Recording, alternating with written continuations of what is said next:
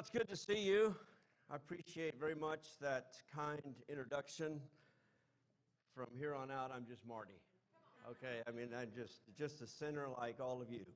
But anyway, um, it's great to be here this morning. And last week we had Teen Day, and this today is Senior Day.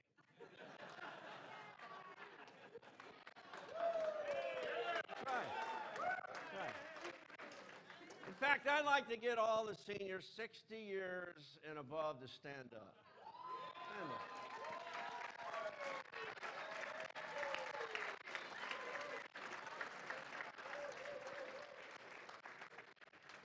Now, I know we look weak and frail.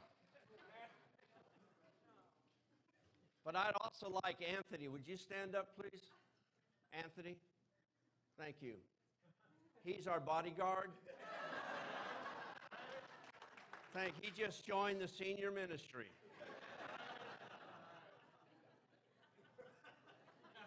And if you show disrespect to any of the seniors, he will take your head and pop it right like that. No, but that, that's a legitimate question. Why is the old guy up here? I mean, you got to ask that question. I ask myself that question. And there's really three options. One, Joe feels sorry for me, wants me to feel valued, wants me to feel like I have a place,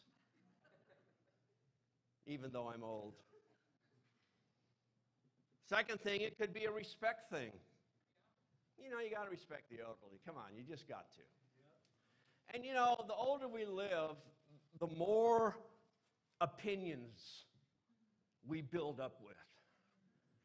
We've seen it all, we've done it all, we know what needs to happen, you know? And these opinions just swell up and swell up. And if we don't get an opportunity to let them out, man, we just blow up like one of those small propane tanks. I mean, it's just incredible. We've got to be able to speak. So maybe that's why I'm up here, just to blow off some steam. Or it could be the old guy actually has something to say. Maybe there's a real message in my heart that's come out of some study that's led me to the conviction I need to preach this message. Because, you know, we've been processing things as we've all come together, right? Trying to figure this thing out. Processing, processing. Got to process. I've learned a lot about processing. I need to learn more about processing, but I'm learning. But I picked up a few things. Just processing, just looking around, being involved in studies, just being around people, being around you kids. And I thought maybe because we're building this new ministry, so to speak, we're going to have to take it higher. We just can't stay in the same place, in the same gear. We're going to have to shift gears and take it on higher. So I thought what might be good is go back to some basic, fundamental principles of discipleship. Get down to the foundation. You know what I'm talking about? You know, I used to be an iron worker, and I was a high steel climber 100, 200 feet in the air, wind blowing, all that kind of stuff. And when we laid the foundation for these structures, and these structures were huge nuclear reactor plants, I mean, big, big things that we were working on, water towers, oil refinery tanks. So we were up in the air. And when we were building the, the, the putting the steel down on the foundation, you had all kinds of inspectors around. Everybody looking, making sure and I was looking because I was one of the high steel guys. So I was down there making sure all the welding was done well because I know I'd be climbing on that foundation. I was not willing to go high until I knew the foundation was set. That's my point. We can't expect to go any higher if we don't have a strong foundation and some biblical truths that we're going to die for. You can't take on Satan and his forces unless you're willing to die for the side that you're on.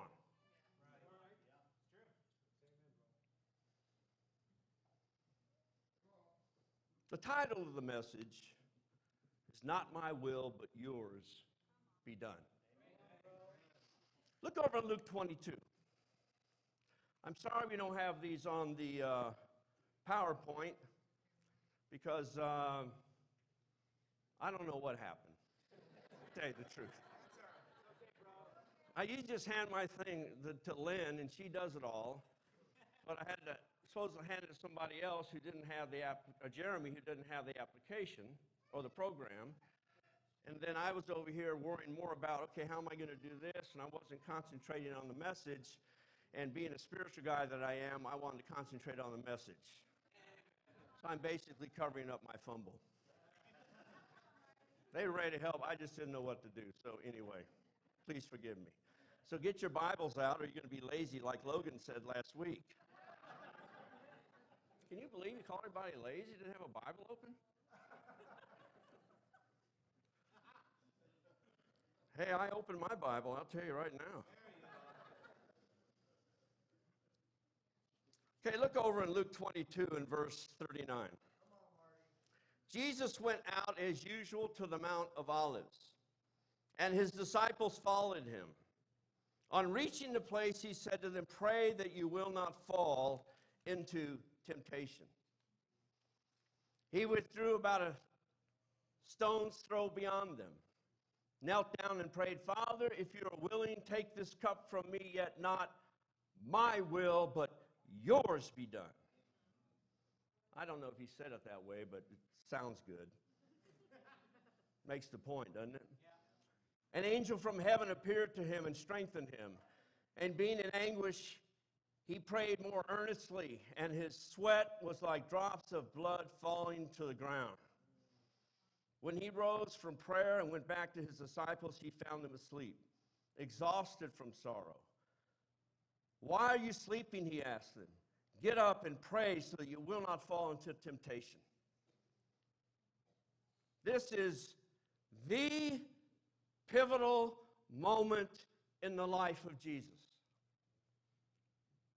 This is the pivotal moment in all of human history. Any hope for redemption, for eternal life, for meaning was dependent on Jesus' decision to follow through and die. Some people argue, well, it's really the cross. Well, no. Once Jesus made a decision, it was a given. And why he's in the garden here, agonizing, because that decision had yet not yet been totally solidified.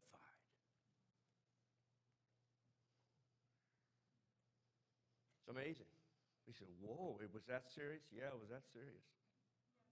He could have turned back.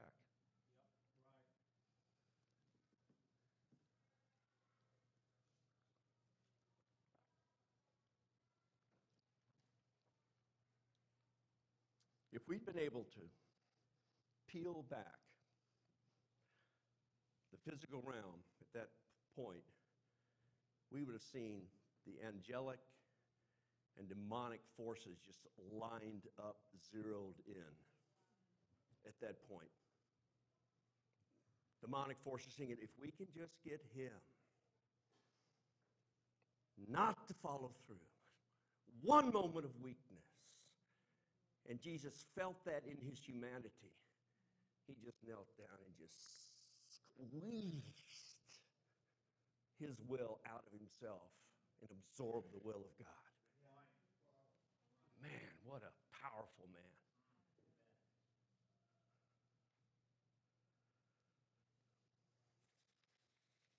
One moment of complete self denial the moment when Jesus would decide to fulfill his mission to become nothing. Become nothing so that we could become something. It's all about our will and God's will. And the battle we must face in order to be able to say, Not my will, but your will be done. But how do you really know God's will? We can kind of talk in theological terms of doing God's will, but how do you really know? I mean, there's explicit teaching in the Bible to do this, to love one another, and to do this, and not to do this, and to stay away from that. And okay, we, we got that kind of thing. But what about, am I at the right job? You know? Does God want me to put up with this employer one more day? Should I get married?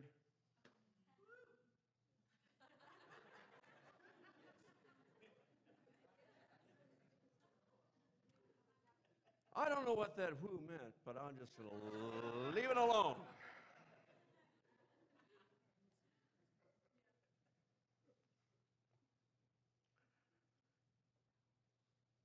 Should I do more? Can I do more? Does God want me to do more? Of course, He does. God always wants us to do more. Right. He wants our love to abound more and more. He wants us to imitate Christ more and more, become like Christ more and more. He, sure, He wants us to become more. But where do we know what that more is for us? You know what I'm saying? Where do we go? How do we pin nail down that and, and you know, kind of pin it on the wall as to exactly what God's will is. Sometimes I just wish God would send me uh, uh, uh, a memo of some type every day and say, This is what I want you to do today. No, you're not at the right job. You're right about that. Go ahead and start looking for another job. You know. No, you don't know. You don't need any more kids. No, no, no, no, no, no, no, no, no, no, no, no, no, no. No, no, no, no. You know what I'm saying? Yes. We want the particulars. Should I pray longer? Am I praying enough? Is it making any difference? What is God's will? Will you please say something?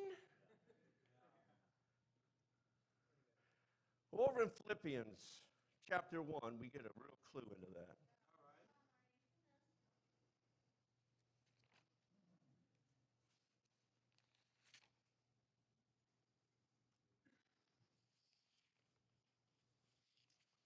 Got a new Bible and I lost the ribbon.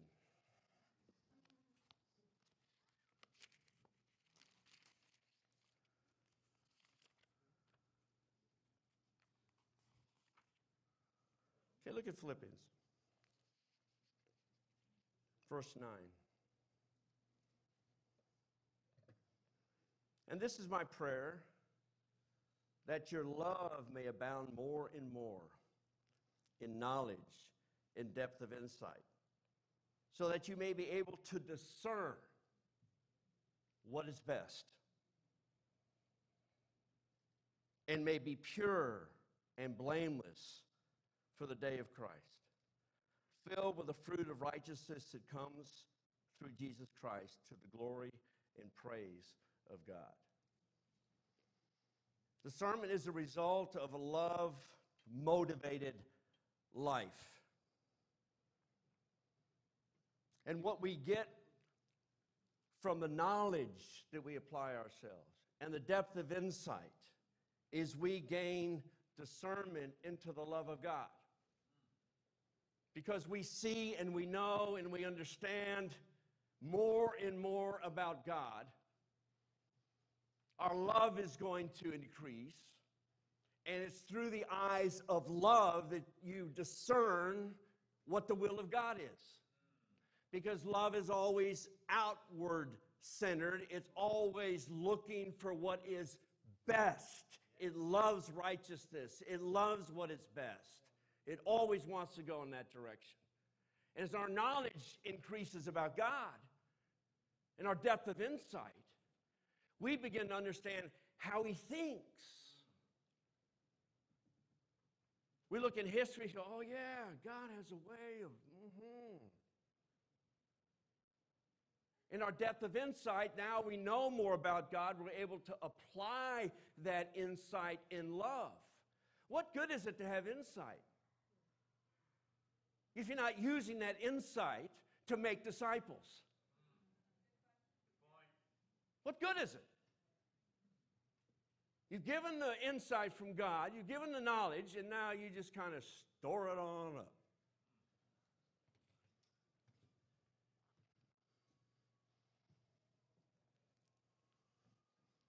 Insight and knowledge are to inform and to help and to serve.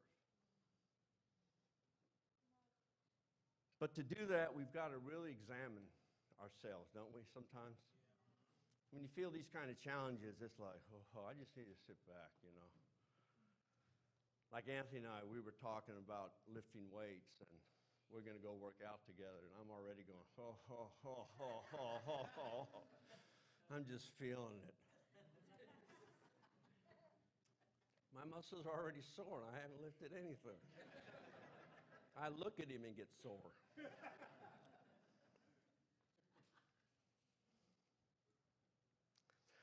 Look over to 2 Corinthians uh, 13 5, just for a real quick scripture.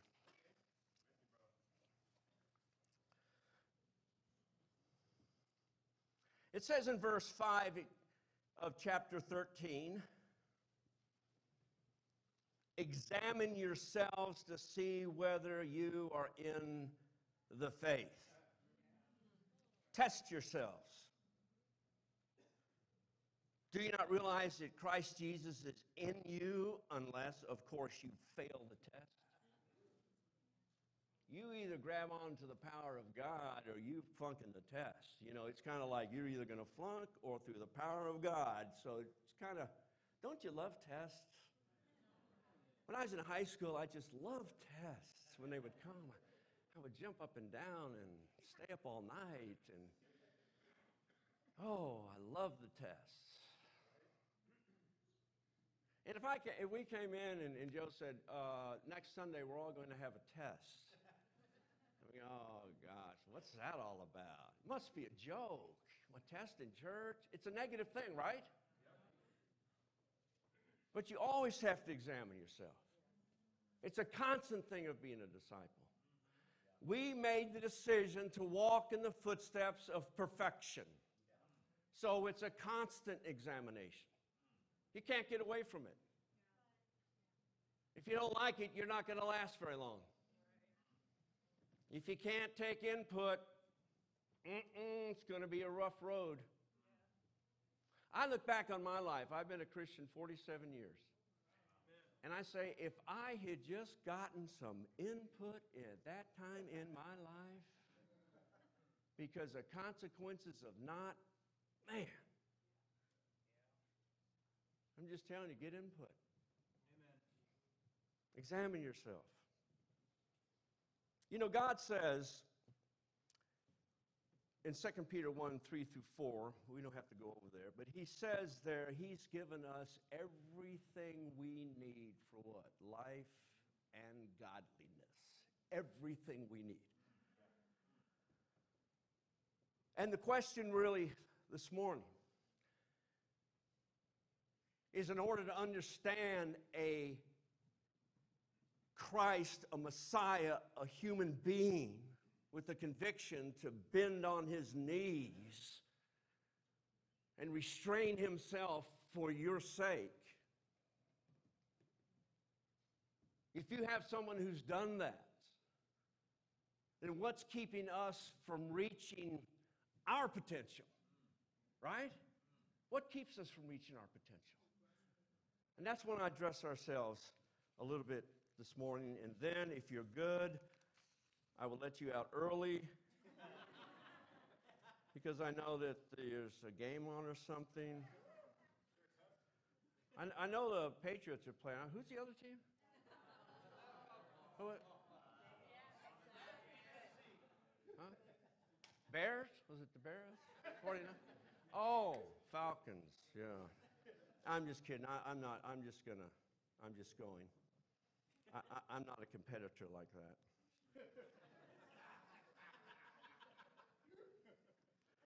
But look over at Matthew 25.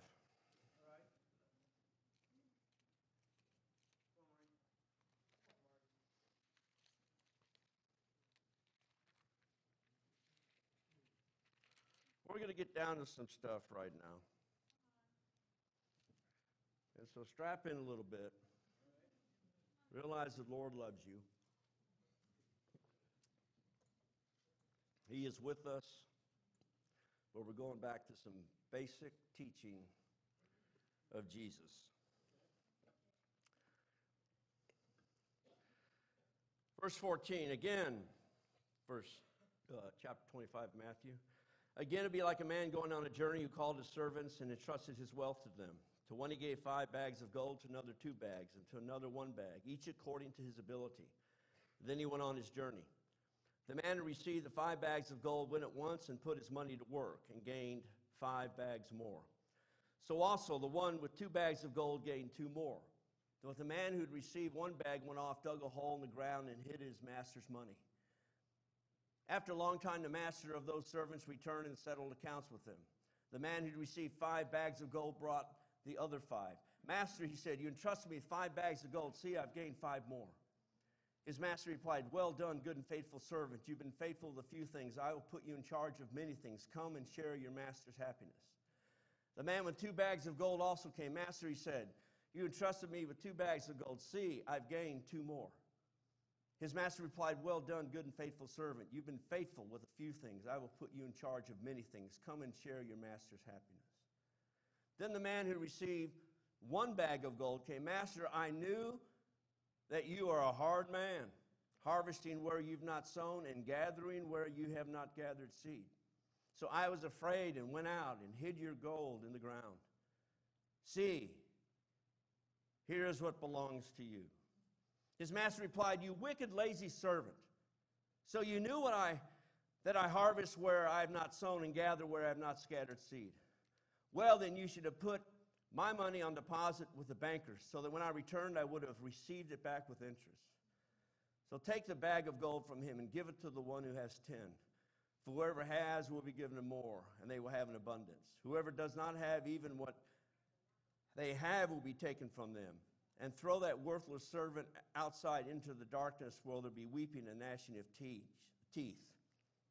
Ouch! Whoa! Super Bowl Sunday.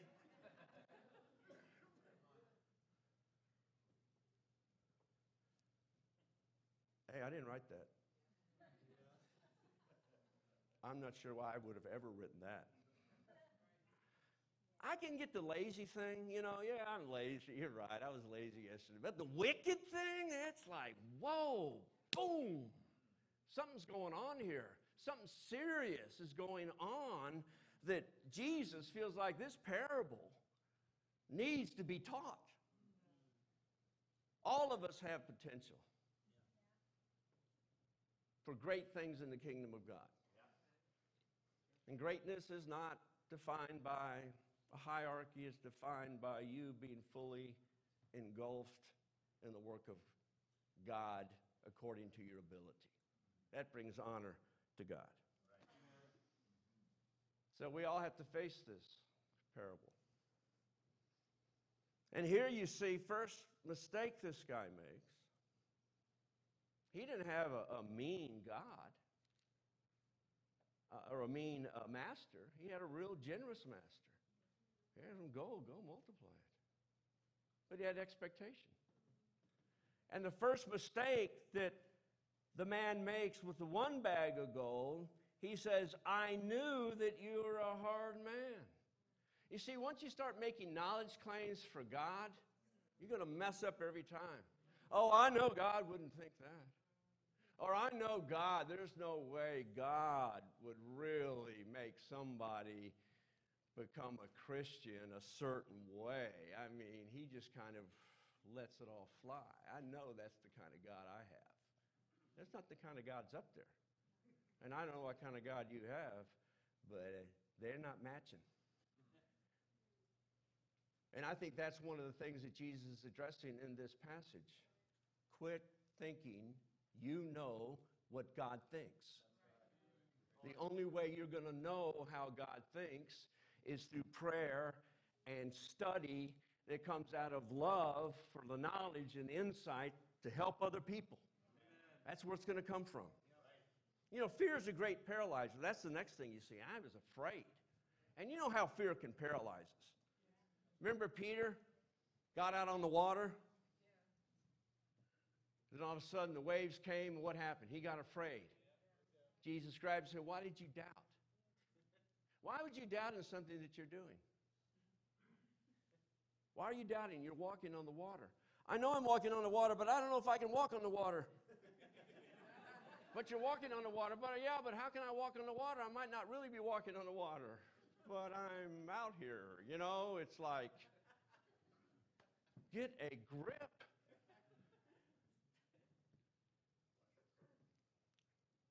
It hits all of us.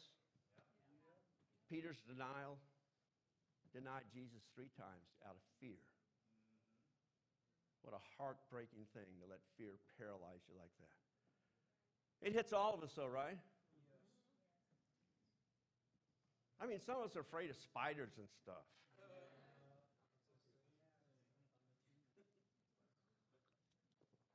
Or lizards, heights. Some of us are deathly afraid of heights. When I first became an iron worker, my first day on the job after I'd certified as a welder, took me all the way to the top of the tank. The wind was blowing about 20 miles an hour. And I was the welder, and my hood was going back and forth, and I was trying to tack, and the, in the ground, the, the top of the tank was just moving. And you know, I said, I am going to die today. I just felt I was going to die. And when I got down, back down on the ground, finally at the end of the day, I just kind of stood there. And all the guys are looking at me and laughing. I said, just give me a minute, guys. That was a rough day. After that, it was okay. Finally, my mind clicked into wait a minute, yeah, if you were rocking like this on the ground, you'd be having a good time.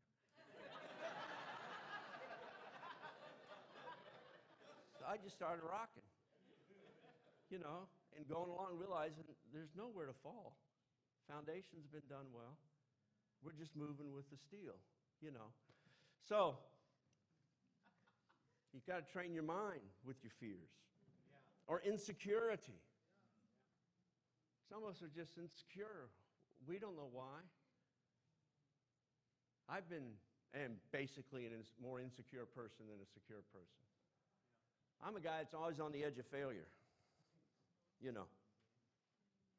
And I'm probably going to fall on the side of failure rather than success. But I'm going to stay on the line. but I can just feel that, you know. Maybe some of you are like that. I don't know. Fear of being vulnerable. Really open up. Fear of being wounded. Mm, you know, people can be mean. Have you noticed that? And we've been asked to join, you know, and I believe this is God's will to, to bring us together and build a great church and to do the great things and to be united in Christ and to be the one body of the church and all have members of the body. They all have a place and we all come together. But the, the thing we bring in is a sinful nature in all of us. We all have a sinful nature. We got to get along with one another. I have to endure your sinful nature, and you're going to have to endure mine. And we're just going to have to say, hey, bro, let's just kind of, let's start praying more or something. you see what I'm saying? We, we've got to do this. And if we're not united, we're not open, we're not feeling safe, we're, we're not, our groups aren't functioning good, we got to put our heart into these things, make these things work. Hey, you know, this movement that we're part of was built on small groups. We got to realize and activate the small groups that we're part of because that, that's where really things can take place in a powerful way. We all have battle scars. You know, one time we, we were so fired up and so excited. Then the storms came, the disappointments, the failures, the problems in relationships, being overwhelmed. And we just kind of slow on down. And if you've been around a while, you've got battle scars. And if you don't, just hang around. I'll give you some.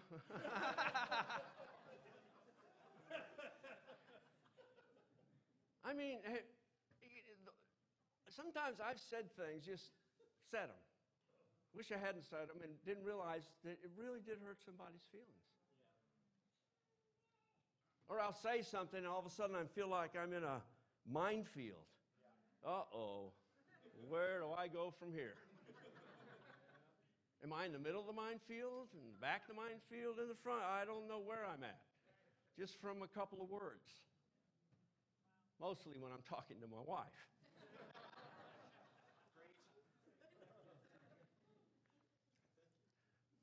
or my son will look at me and go, okay. He just walks into the other room. Jeez. But anyway, let's move on. You know, my dad was a platoon leader in World War II. Utah Beach all the way to the Battle of the Bulge. And he got shot through the neck by a sniper. And the sniper had basically knocked out his whole platoon, got him through the neck, and his sergeant through the knee. The sergeant dragged him back to the American lines. He's in the hospital for three weeks. And he's back leading the platoon after that. You can do a lot of things, even with a wound. I don't know if I could have done that. I just got shot in my neck.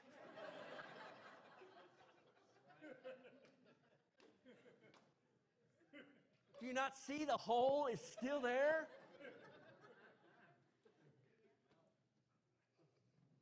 And I can remember I asked my dad one time, why, why did you?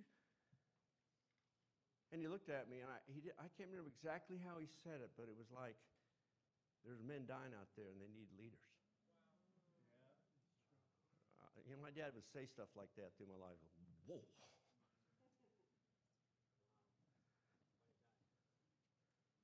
Another time he was crossing a field, machine gun fire opened up, hit him in the ear, just blood all over. Went to the medic, patched him up. He was out in another firefight. It's just wounds will happen in a battle. And if we interact with one another at deep levels, there will be wounds. There will be misunderstandings. There will be a lack of knowledge that you wish you had before you opened your mouth about the other person. So many times I'd say to my, I wish I had that knowledge for I said a thing. But we can get through this. Yeah, it's, it's a tough transition. What did you expect? It's going to be tough, but we can make it. We got God's power. One more example about fear, then I'll be able to move to the other ones real, real quick.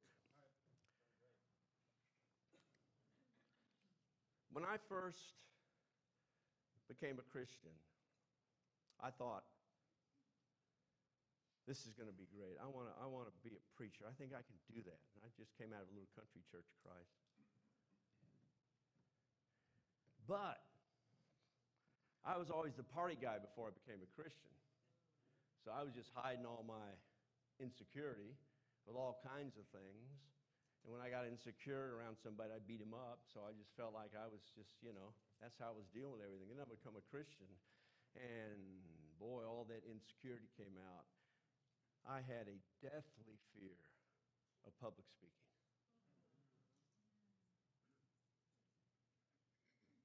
I can't tell you how painful that was. I mean, okay, let's figure this one out. I want to be a preacher, but every time I'm asked to do something, I throw up for a month.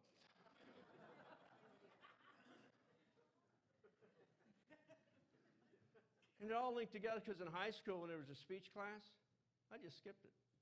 It's time for my, me, I was in speech class, but when it's time for my speech, I just didn't go to class. Well, I'm going to give you enough. I don't care. I don't care if you give me enough. That's how afraid I really was. And that hit me after I became a Christian. And it was agonizing, so discouraging. Because when I get in front of people, I, you know, I just, uh, they're going, what is the matter with that guy? It was just, it was just killing me because I knew I was looked like a fool, but I had made this commitment to God, and I knew it was just fear And I knew because I'd been an iron worker, I could overcome fear. And I just said, okay, Lord, I'm just going to go for it. This is where I stand and this is where I die. I'm going to get over this thing.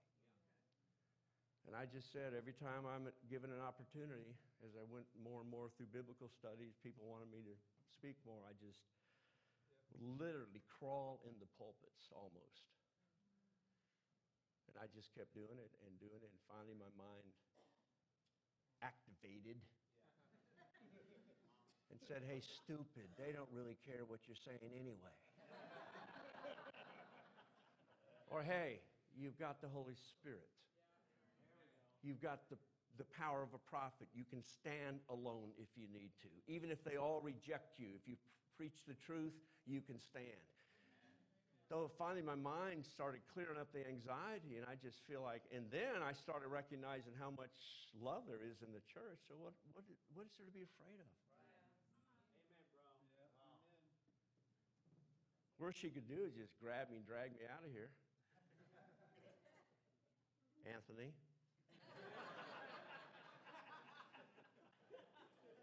Just wanted you to be aware there could be someone like that.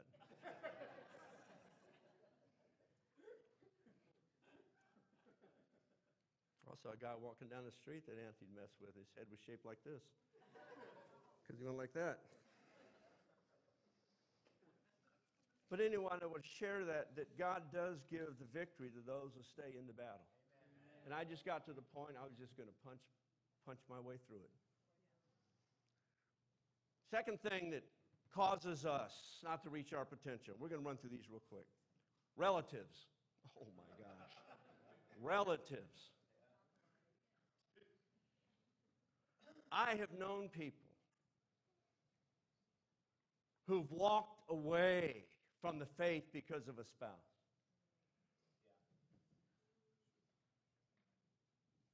I've known parents who have left the faith because they were manip- manipulated by their children.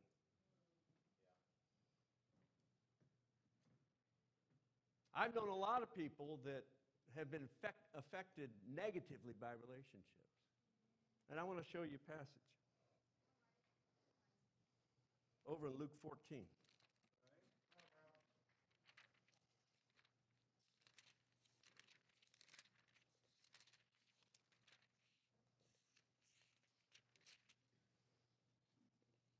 Luke 14, verse 25. Man, if you're not awake now, this one's going to wake you up. Large crowds were traveling with Jesus, verse 25 of Luke 14. And turning to them, he said, If anyone comes to me and does not hate father and mother, wife, children, brothers and sisters, yes, even their own life, such a person cannot be my disciple. And whoever does not carry their cross and follow me cannot be my disciple. Oh, what are you talking about? Like I said, don't throw that tomato at me. I can see the way some of you are looking at me. I didn't write that. But it does make you wonder, doesn't it? Obviously, any theological discussion you have, you've got to bring common sense to it. Jesus is not telling us to hate each other. He commanded us to love one another. I mean, love is, God is love. He's not coming down here to hate. But when a wife leaves the Lord because her husband doesn't like the Lord, you got to hate that. Yeah. Not the people, the dynamic, right. the influence.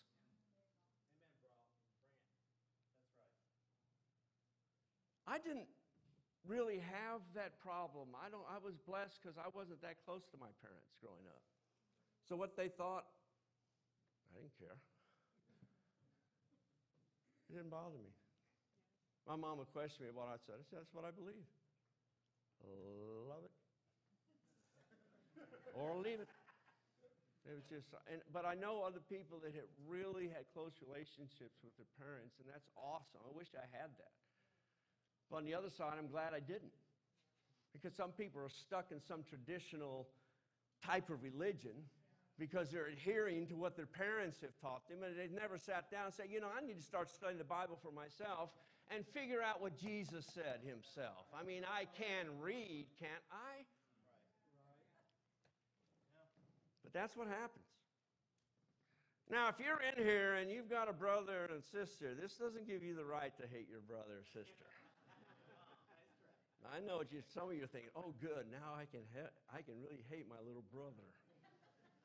No, that's not what he's saying. We got to hate the sin and the influence of sin that we see in each other's lives. We got to stand our ground with that. We got to we got to hate that. I mean, I got people in here that I love with all my heart. If I saw them fall away, I would hate that.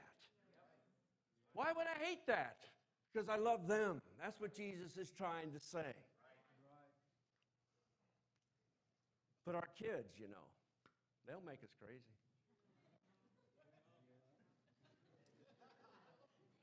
Go ahead and laugh, get it out.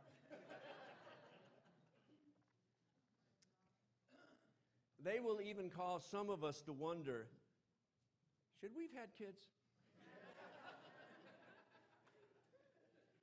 That can hit you around, well, some teenage years. You, you, mm-hmm, you, you, don't think on it long. But Satan does, see? Satan will throw it at see, shouldn't have kids. But they manipulate our schedules. They make our schedules crazy. They make us crazy. And it's so easy for the family to become the center of becoming sports, homework, and then the hormones kick in.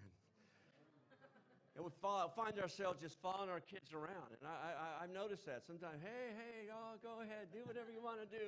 Oh, go ahead. Yeah, this is so nice. Go ahead, run around, run, run. And we take them to people's houses and they run around, and this is so nice. And they're knocking stuff over. Hey, kids need to be led, not followed. You've been given ability. And your lack of fulfillment of that ability, don't blame on your kids. God didn't make you have kids, He gave you ability. He expects that ability to be fulfilled. He wants to see that potential. Now, your kids can be a liability or they can be an asset. But I can remember carrying my kids all over the place when they were young. I didn't care. We had fun with everybody. As they got older, yeah, we had to have a schedule. We had to make sure things were done right. Don't let your kids take you out of fulfilling what God has called you to do. And I believe in quality time. I believe in sitting back, watching a movie, eating popcorn, shooting some hoops. That's awesome. I really believe in quality time. But quality time is also when your kids see you stretching yourself and sacrificing and, and putting yourself under a heavy schedule, tight schedule, because you love the Lord. I'm sorry, son, I know I can't deal with that right now. I will get to it though. It's all right for your kids go, wow, dad's busy with the Lord. Now, there's a balance there. You don't want them going, yeah, it's the Lord again.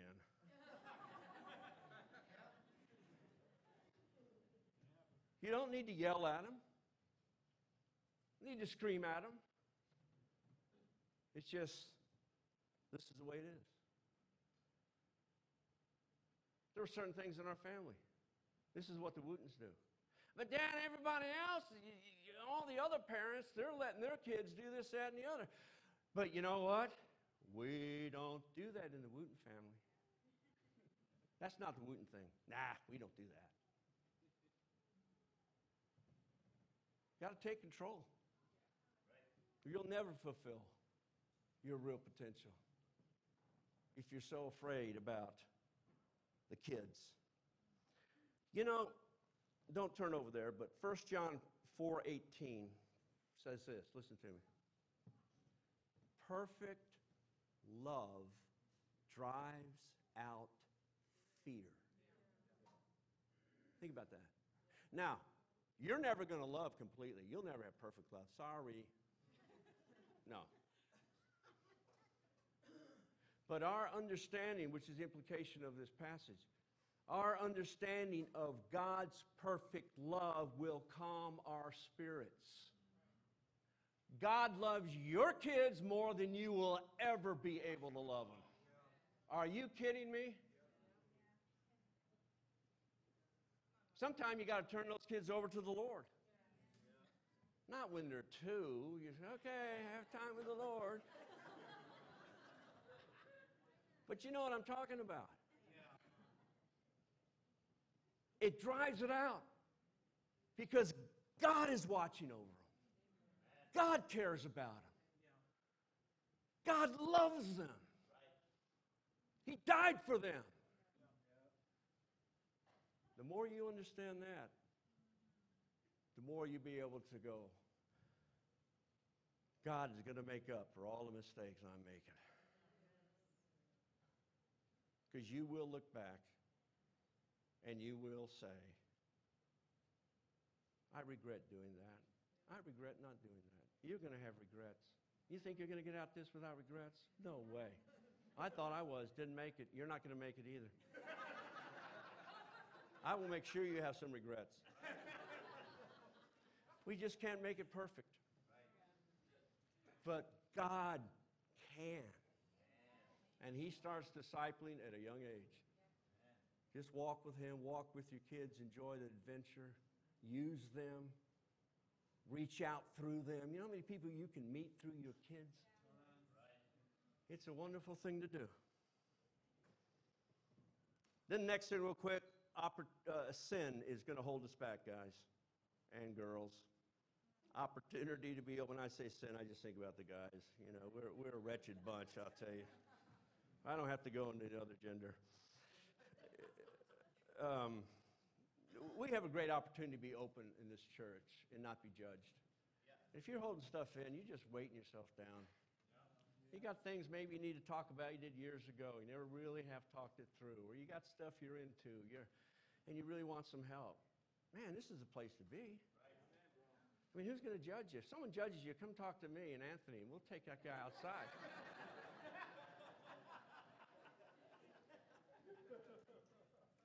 no, seriously. We're really trying to make this a safe church. If you're in our fellowship, we will take care of you as much as we can. And for you to feel safe. And I'm not in the leadership or anything. I'm just saying that's what I think we should do. Last thing.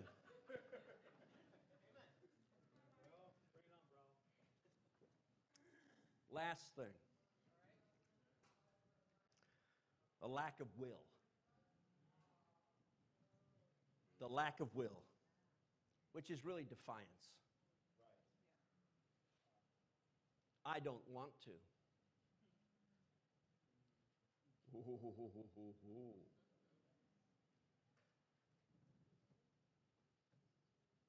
Some brothers and sisters just think I don't want to. I don't want to do that. You don't want to do that. Now, where else in the world does that work? When I tried to say that to my mom, I don't want to. Oh, I didn't even get the words out, man. I, okay. I got that one. There was no I don't want to in my house. As if, Michael, could you clean your room up for me? I don't want to, Dad. You don't want to? That changes the whole scenario. what have I been doing all this time? I've been harsh, making you clean up your room. I mean, it was never that way. And I don't think it's that way in your house either. Try that at work. Tell your boss, I just don't want to do that. I'm tired of doing it. You do it.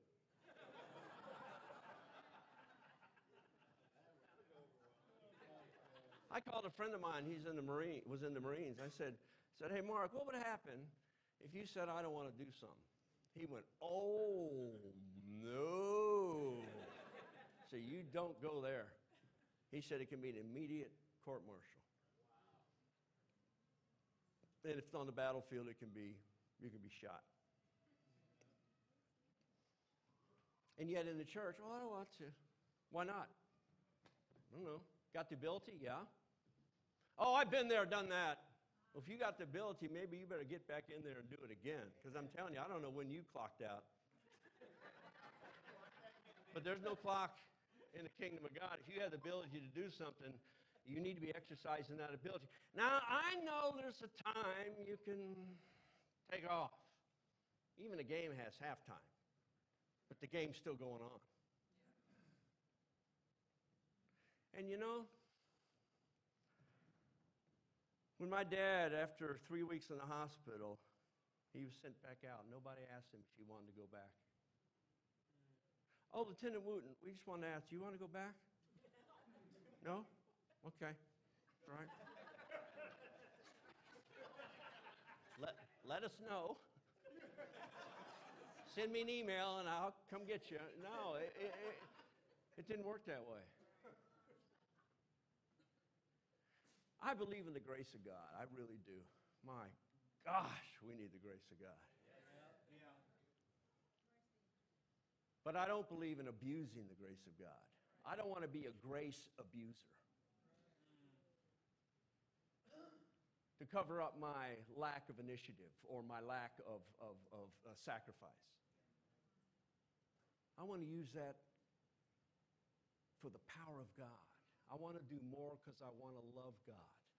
And as I know more about God and love God, I'll know more about how to love I mean, there's just this incredible journey once you start taking it. I mean, it, it, it, as far as growth is concerned.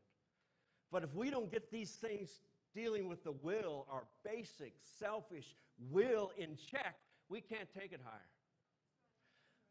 I don't know about anybody else, but I want to 2017. I want to take it higher. I want to learn some more stuff. I'm ready. I'm ready to get back and hit a home run. You know what I'm saying? It, it, it's time.